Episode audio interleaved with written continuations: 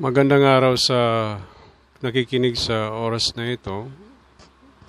Magsishare lamang po ako ng mga bagay na patotoo at mga aral ng mga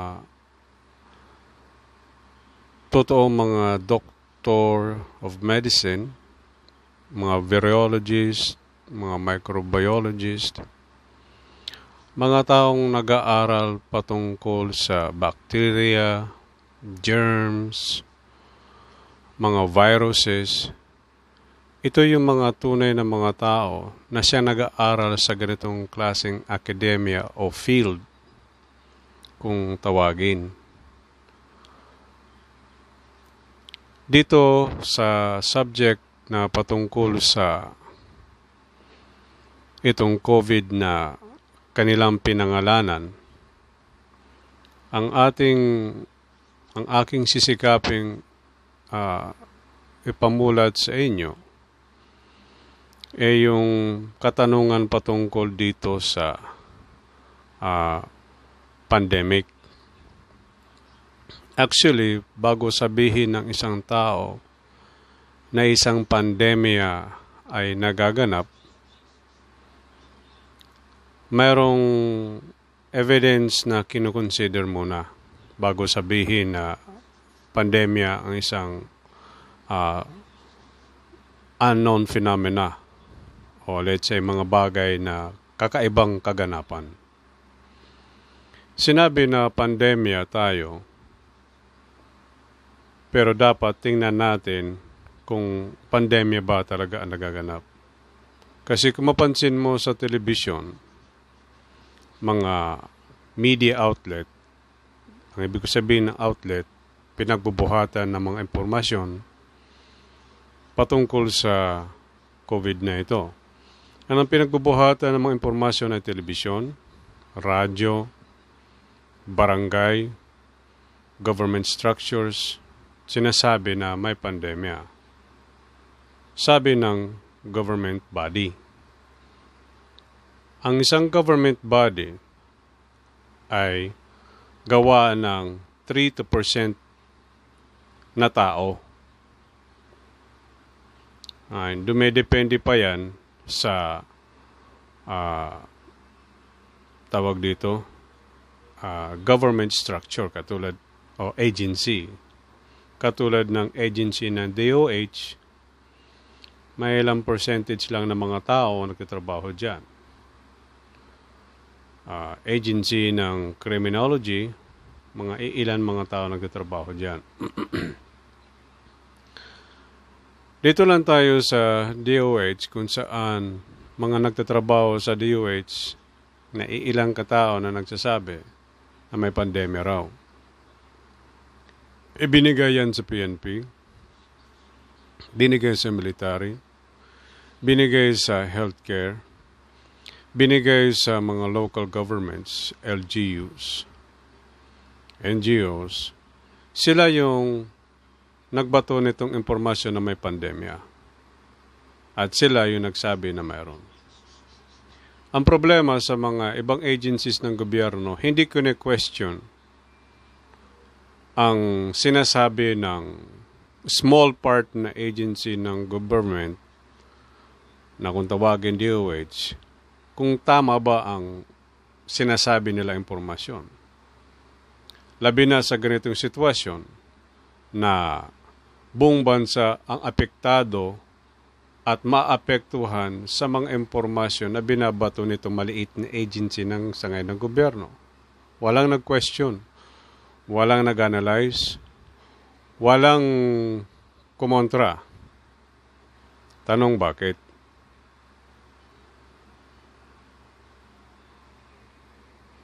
Sumakay ang bawat agency ng gobyerno sa ganito. Sapagkat kung titingnan mo, bawat local governments mabibigyan ng pondo. Bago pa dumating itong COVID uh, ano na ito, corrupted na ang mga local governments, lalo na sa mga barangayan. So, hindi sila mag-iisip kung tama ba itong sinabi ng UH ang titingnan lang dito ay yung pondo na babagsak sa kanila. Siyempre, natural na yan sa mga Pilipino kung gaano ka-corrupt ang government structure natin. Walang ko-question dyan, lalo na pag may kapalit na pera. Ito yung pinangako ng WHO. Unang pondo na dumating sa Pilipinas is 50 billion pesos na binaba ng World Health Organization. Yun ang down payment sa World Bank. Sinabi naman nila yan, 50 billion na binigay sa Pilipinas. Unang pa paunang bayad lang yan sa sinasabing COVID fund. Ngayon, dahil sa walang question sa malit na agency na ito, tuloy-tuloy ang kanilang impormasyon. Tinanggap lang yan, tinanggap. So, yung impormasyon na yon, nababalot ito ng, uh, kumbaga sa salitang takot. Dahil ang mga tao, kung anong sinabi ng ditong level, tatanggapin lang, walang question. Kaya nga mga tao nakandatakot, iba nagpakamatay, iba nagpatiwakal, iba pumatay, iba na baliw, dahil sa, sa takot na, wala pang trabaho, di pa makalabas ng bahay, wala pang makain. At ang buong pamilya mo, nagsisiksikan kayo sa maliit na kwarto, hindi ka pinapalabas ng gobyerno. Kahit anong init ng araw, anong tirik ng araw, wala silang pakialam, sa loob ka lang kasi pag lumabas ka, mamatay ka. Hindi nila naisip na namamatay na nga yung tao sa loob. So, mara, uh, madaling sabi, kasi napakaraming natin pwede pag-usapan dyan, ang nais ko lang maintindihan ninyo, na walang komisyon sa binigay ng impormasyon ng WHO, yung World Health Organization, na siyang organisasyon ng United Nations, walang komisyon doon, Binato sa DOH natin sa lokal sa Pilipinas, hindi question ng DOH kung valid ba ang sinabi ng WHO. Tandaan po ninyo, ang WHO ay isang private entity, hindi po yun government. Tinanggap ng DOH natin ng bahagi ng government ng Pilipinas na buhat isang private entity, well, hindi question. Tinanggap lang kasi nga may kapalit na. Let's say sabihin na lang natin of unang pabayad is 50 billion. Iba pa yung sumunod pa na 20 billion at saka 22 billion. Ngayon, ito po ang problema dito.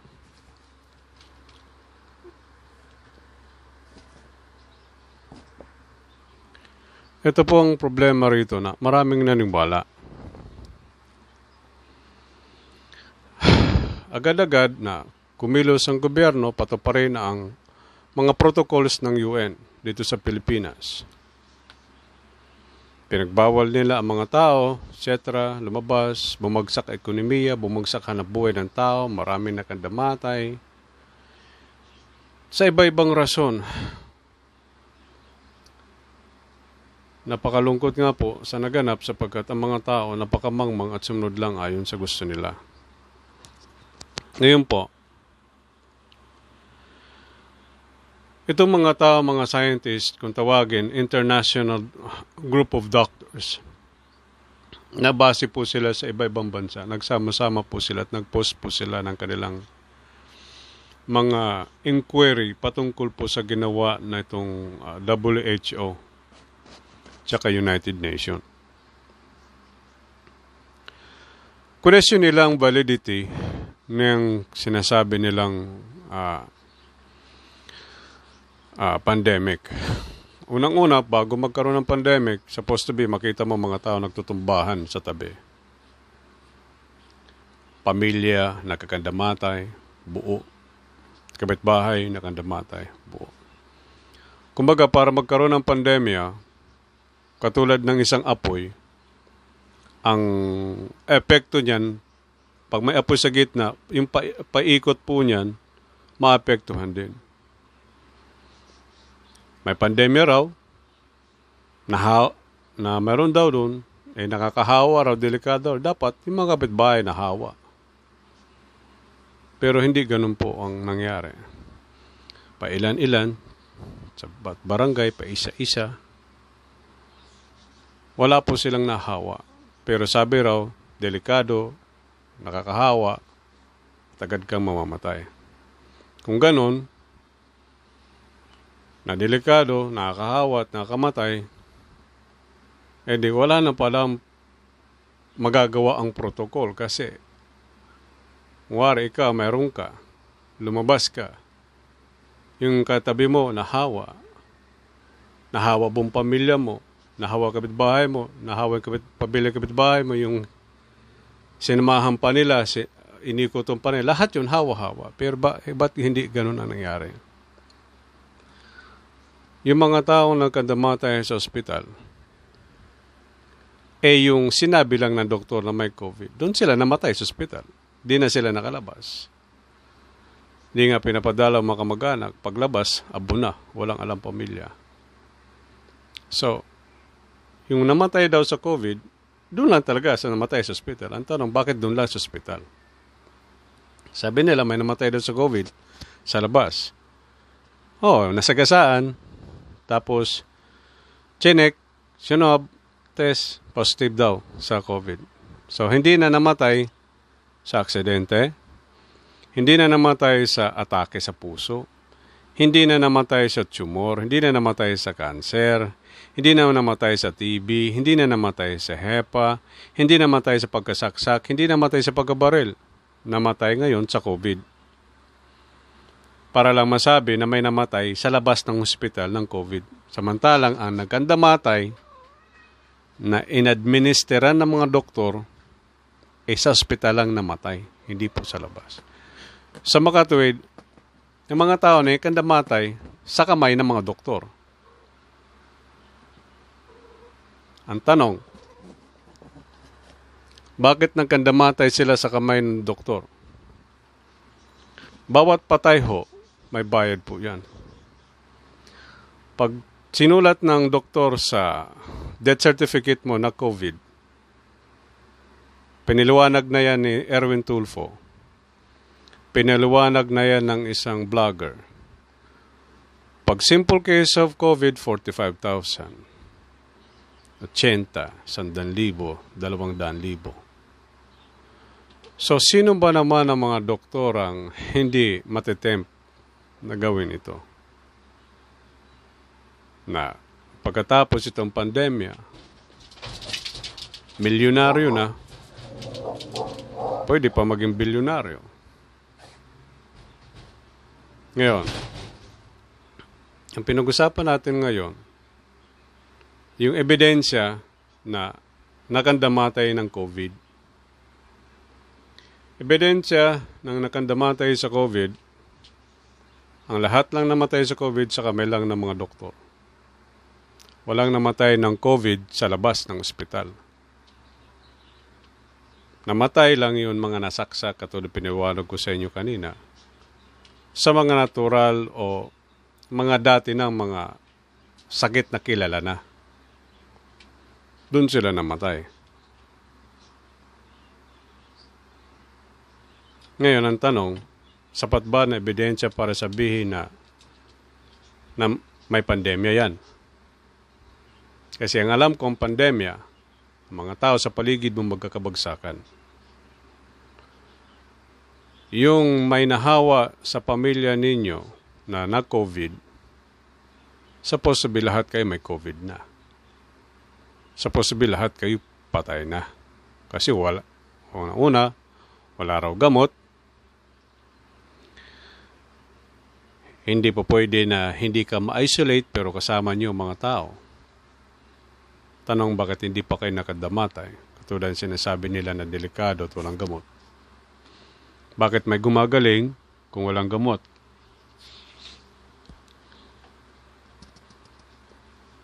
So, critical thinking lang sentido kumon ang sinasabi nila eh walang sapat na basihan. Kasi ang pag-analisa sa isang sitwasyon kung tama ba o hindi, obserbasyon. Obserbahan mo. Paano natin obserbahan? Katulad ng sinabi, pag sinabi po may pandemya na, makita mo tao, ta- hundreds of thousand dapat na mamatay sa loob na isang araw.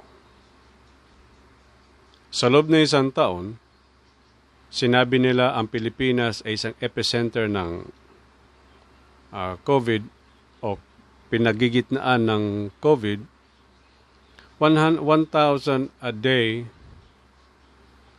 sa times mo yan sa uh, 36 at uh, 360 thousand a year ang dapat namatay sa COVID. Yung 1% pa lang po yun. E paano pa po yung mga nahawa?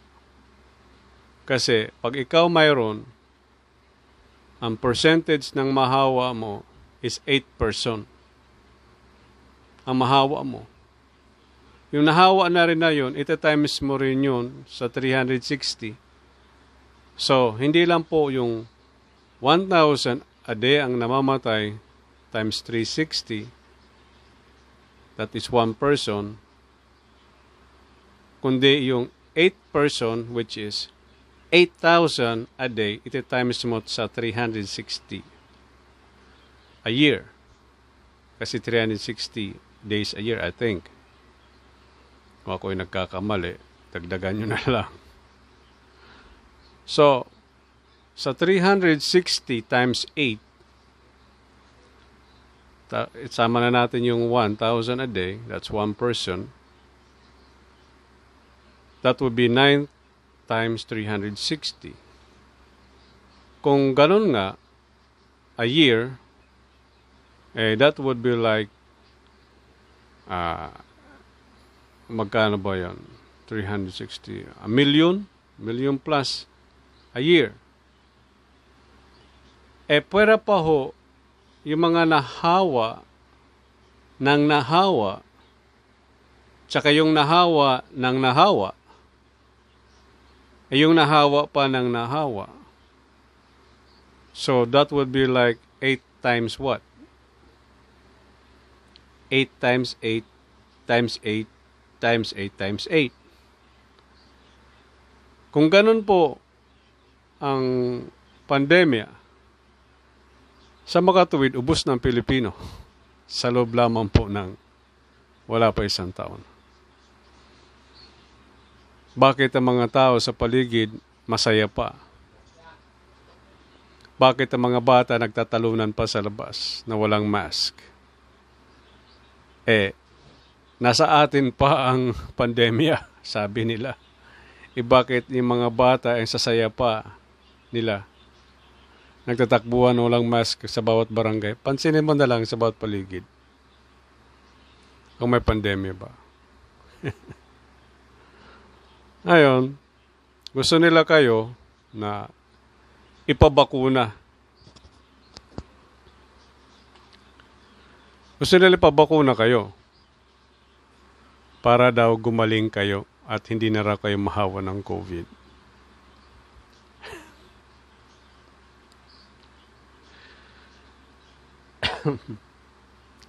Pero pag nabakunahan kayo, pwede ka pa rin daw mahawa pa.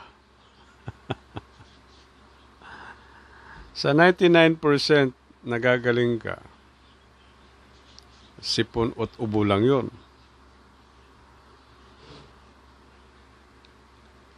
Magtatakip ka pa rin daw ng mask at mabakunahan ka. May social distancing pa rin. Magtatakip ka pa rin. Magsasanitize ka pa rin. So anong binago nung nabakunahan ka at hindi nabakunahan? Ganon pa rin. Ano ang rason kung bakit ang bawat vaccine ay 8,000 ang isa, wala naman pala igagamot sa'yo. Samantala, yung ivermectin is 8 pesos. Magaling ka na agad.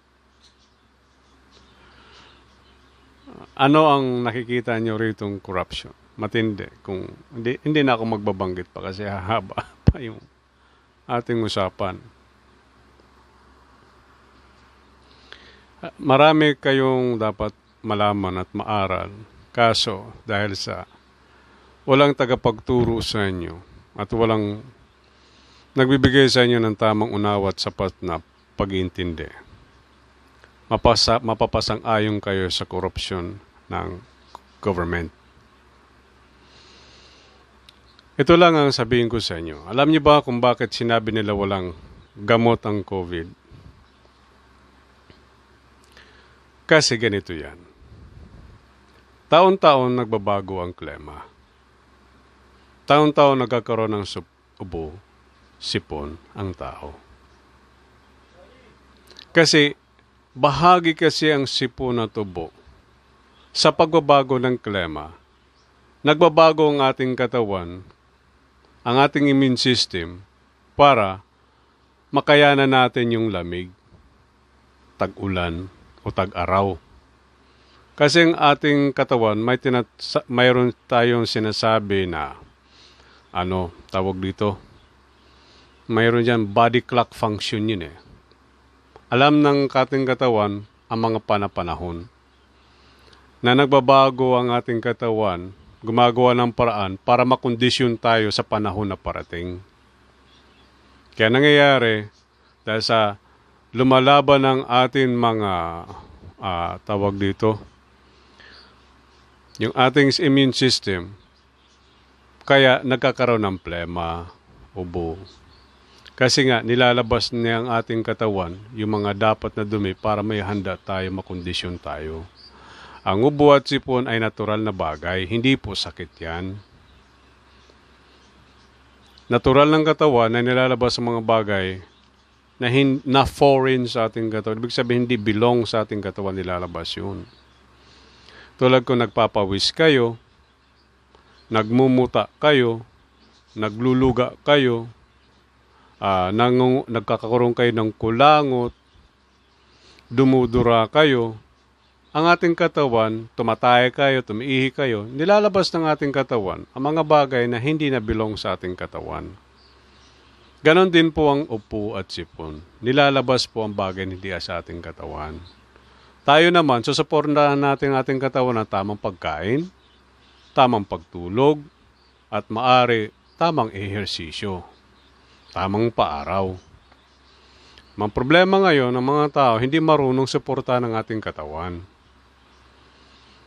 May natural tayong immune system na ginagamot tayo. Noong pa naman yan, panahon pa mga kopong-kopong nangyayari ng ubot sipon taon-taon.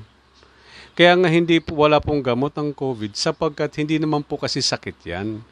It is a nature, uh, nature's phenomena. Natural lang yan na nangyayari sa buong mundo, sa bawat taon na nagbabagong klima, inuubot sipon ng tao. Kaya nga wala pong gamot yan kasi hindi naman po kasi sakit. Isa lang po natural na bagay. Yan, nagaganap sa tao.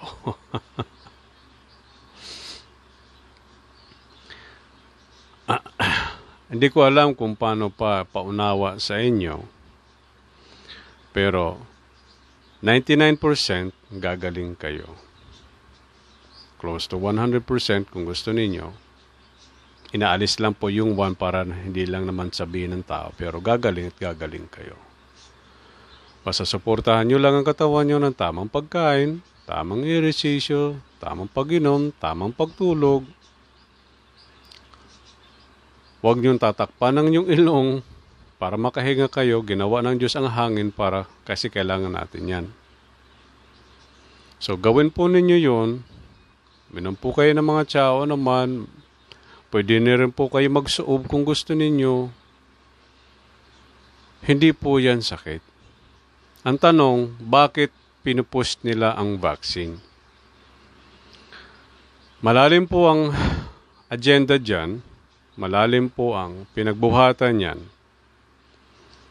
Sa panibagong naman po kasi din natin pag-aralan sa ibang panahon yan pero hindi nyo humaunawaan bukod sa hindi nyo matatanggap sa panahon na ito, di nyo maintindihan, hindi kayo sanay, walang nagtuturo sa inyo sa mga pangyayari sa buong mundo na ang nangyayari ay hindi ho natural na nagaganap. Marami pong pangyayari sa buong mundo ngayon. So, yan lamang po ang nais ko sana maintindihan ninyo. Sa dami kong sinabi, marami akong bagay na ni-left out.